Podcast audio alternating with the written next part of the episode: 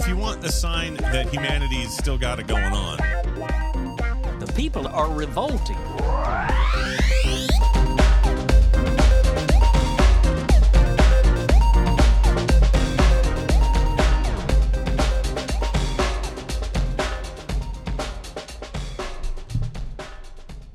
Ooh, welcome to People Are Revolting, a daily dose of disobedience.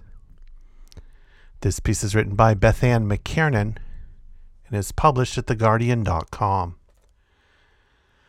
A prominent Israeli human rights lawyer of Palestinian heritage has been released to house arrest after spending 110 days in prison for organizing a peaceful protest against the war in Gaza. Supreme Court judge ruled on Wednesday that Ahmad Khalifa, 42, a lawyer working with Human Rights Defenders Fund, an Israeli non governmental organization, should be detained at home subject to electronic monitoring while his case is pending.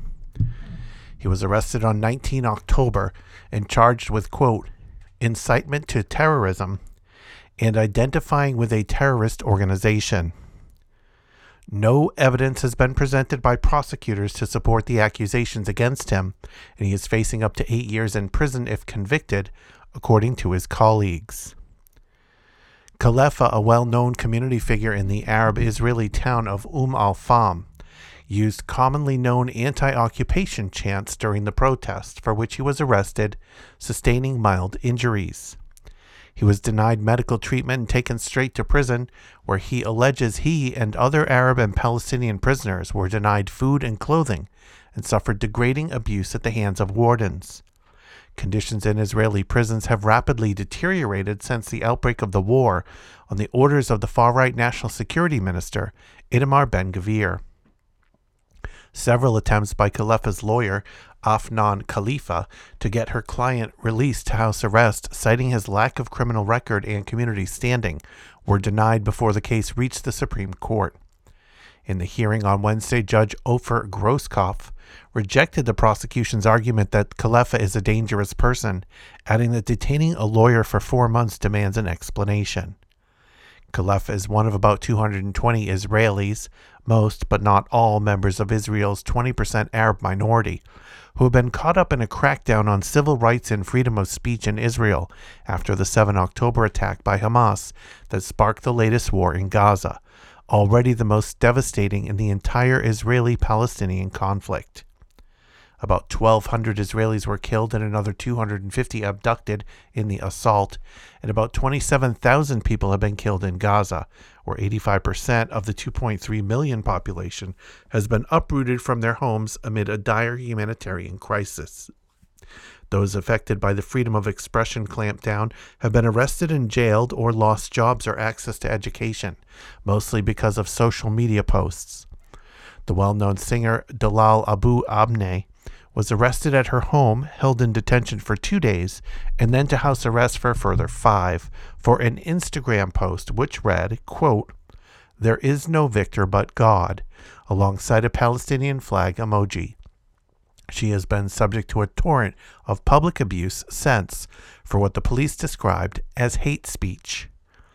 A Jerusalem teacher, Meir Baruchin, was fired and jailed for criticizing the military on Facebook before treason charges were dropped. And the left wing politician Ofer Kasif is likely to be expelled from the Knesset over his public support for South Africa's genocide case against Israel at the International Court of Justice. Few of those arrested have been indicted, however. Khalifa's colleagues at the Human Rights Defenders Fund say the state is attempting to, quote, make an example out of him by pursuing bogus terrorism indictments as part and parcel of the zero tolerance policy adopted since October. Their message is clear.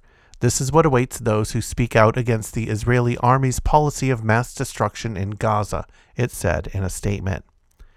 The crackdown on support or sympathy for Palestinians stands in marked contrast to bloodthirsty and dehumanizing statements made by prominent Israelis and government and military officials, including Prime Minister Benjamin Netanyahu and the Defense Minister Yoav Gallant. Gallant said his country was fighting human animals in Gaza, and Netanyahu implored Israel to remember, quote, what Amalek has done to you. A piece of scripture calling for the extermination of the men, women, and children of the enemies of ancient Israelites. Netanyahu's office has previously said his use of that quote was not directed at all Palestinians and referred only to Hamas. The International Court of Justice ruled last month that Israel must, quote, take all measures within its power to avoid acts of genocide in its war in Gaza, including the prevention and punishment of genocidal rhetoric. If you want to follow People Are Revolting on social media, you'll find us in the Fediverse at Moving Train Media at kolektiva.social. If you want to listen to back episodes, head over to peoplearerevolting.com. Keep revolting, and thanks for listening.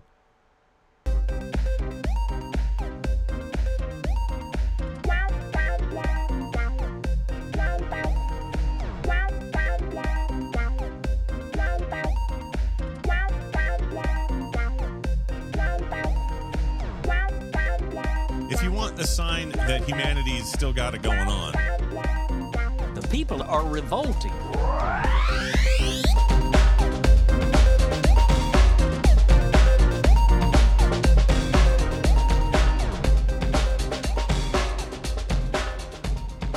I think you just nailed it.